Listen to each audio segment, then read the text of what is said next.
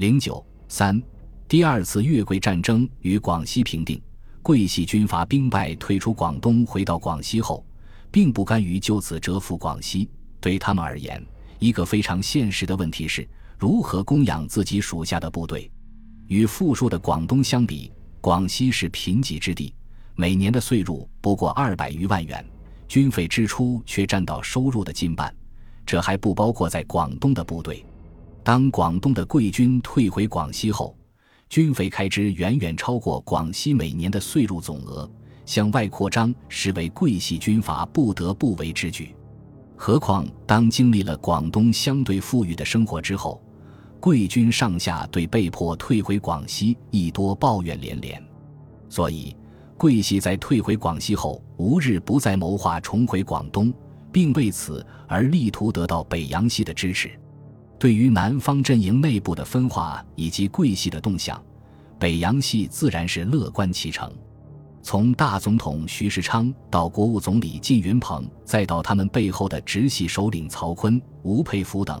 都对孙中山在广东重组政府与北方抗衡非常不满，力图打消。而桂系为自身利益而通款北方，当然为他们所喜，正可借此支持桂系反攻广东。推倒孙中山政府，实现南北统一。一九二零年十月三十日，北京政府致电曹锟、张作霖及各省督军，表示西林、岑春轩隐退，军府收束，并经分点西南各省取消自主，由中央分别接管，使军府已将西南统治之权归还中央，统一时机完全成熟，即应及时妥筹办理，以资收束。十二月二十九日，北京政府任命陆荣廷为粤桂边防督办。一九二一年一月九日，任命谭浩明为广西督军。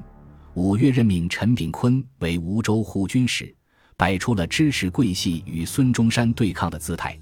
此后，桂系与北洋系信使往还，联络密切。北洋系允诺给桂系以实际的财政和军械支持。从而也对刚刚在广东重新开府的孙中山构成了现实的威胁，促使孙中山下决心对广西采取军事行动。一九二一年五月十一日，孙中山在广州召开军事会议，决定先讨桂而后北伐，掌握对北洋系斗争的主动权。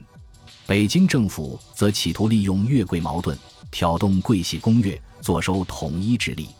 桂系在败退广西后，颇思回粤。又得到北京政府的支持，自然对攻越颇为积极。六月十三日，陆荣廷下达攻越令，以林虎、沈鸿英、马几、陈炳坤为第一、第二、第三、第四路司令，由广西出动，分路进攻广东南路、北江、新联、肇庆，总兵力有六七万之众。面对桂系咄咄逼人的进攻态势，西南阵营各省为自身利益计。对讨桂态度趋向一致，孙中山得以大总统名义号令各军展开讨桂战争。他以陈炯明为讨桂军总司令，率许崇智第一路、魏邦平第二路、叶举第三路会攻梧州，翁士亮第四路、黄志恒第五路、何国亮第六路出击清廉。李烈军率滇赣军自湖南攻桂林，古正伦率黔军自贵州攻柳州。形成合击桂军的态势，与孙中山有隙的粤军总司令陈炯明对此次出师亦态度积极，发表通电称：“贵贼无状，先开兵信，炯明将率三军保障乡土，歼除贵贼，以拯救粤人。”六月二十日，粤桂两军在桂东南的粤桂门户、梧州一线展开战斗，粤军士气高涨，连获胜利，对梧州形成包围之势。除了海军之外，粤军还出动了当时少见的空军助战。梧州防卫司令卓伟民、桂军游击司令刘振环战前即与广东方面有所接洽，此时决定倒戈。二十五日，陈炳坤见势无可为，放弃梧州。次日，粤军进占梧州，打开了入桂的东南大门。与此同时，李烈军指挥滇军与赣军自湖南出兵桂北。于七月十三日占领桂林，打开了入桂的东北大门。祝贺县的桂军沈鸿英已发表通电称：“自治为近日潮流所趋，联省即将来统一之际，红英免寻军民之情，即于七月十日就就桂军总司令之职，脱离陆氏命令，与粤军一致行动，并从省议会诸军之后例行自治，而与西南各省联合一气，共奠国基。桂系自广东退回广西后，陆荣廷的威望受到严重影响，首领地位已经动摇，上下失和，将相猜疑，内部矛盾渐起。影响到桂系内部的军心和团结，在这种情况下，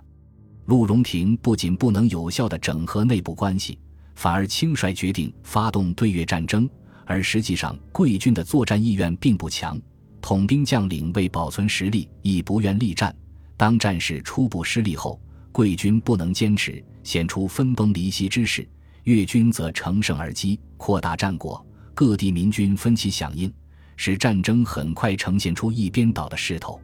贵军先后失守梧州、桂林后，各部纷纷自谋出路，脱离桂系。越军兵锋直指南宁，陆荣廷于无可奈何之下，七月二十二日与谭浩明发表通电，称因年老病衰，久思息影。清接总司令沈鸿英等通电，主张自治。荣廷素持爱民主义，乐于赞同。当即电斥该总司令等维持本省治安，免负完全责任，自身解除兵柄，隐退临泉，一切军民各政概不欲闻。此后，陆荣廷、谭浩明、陈炳坤等级追随他们的贵军残部退居桂南龙州。二十三日，越军不战而入南宁。九月下旬，越军各部进逼龙州，贵军无力抵抗。三十日，越军克龙州。陆荣廷、谭浩明、陈炳坤等逃往越南。孙中山发动的讨桂战争，第二次越桂战争为时三个月。虽然越军兵力并不较桂系为优，但却进展顺利，平定了广西，实现了两广统一，扩大了广州政府的势力范围与影响力，并使孙中山得以集中力量筹划北伐统一事业。但讨桂战争也使陈炯明的实力大为增长。对孙中山的离心倾向日渐发展。八月八日，陈炯明进入南宁后，即利用他全权办理贵省军事善后事宜的有利地位，成立广西全省善后督办处。除了在广西的粤、滇、黔、干诸军军规陈节之外，他还收容散落贵军，扩大自身实力，军事力量渐趋其顶峰时期。陈炯明还在南宁召集广西省议会和各县代表会议，讨论广西和平秩序及改造方法，并在八月十八日致电浙江督军卢永祥，支持他先定省县，以树民治之期，禁止国县，以图统一之效。拟请各省区代表及互开议，协力大法，付诸国民公益的主张，请卢领衔通电全国，定期在沪开会。借其当派代表出席，敬随诸公之后。陈炯明的如此主张，与孙中山期望通过北伐实现统一全国的宏图鲜有距离。孙中山仍然面临着整合己方阵营内部关系的艰巨任务。本集播放完毕，感谢您的收听，喜欢请订阅加关注，主页有更多精彩内容。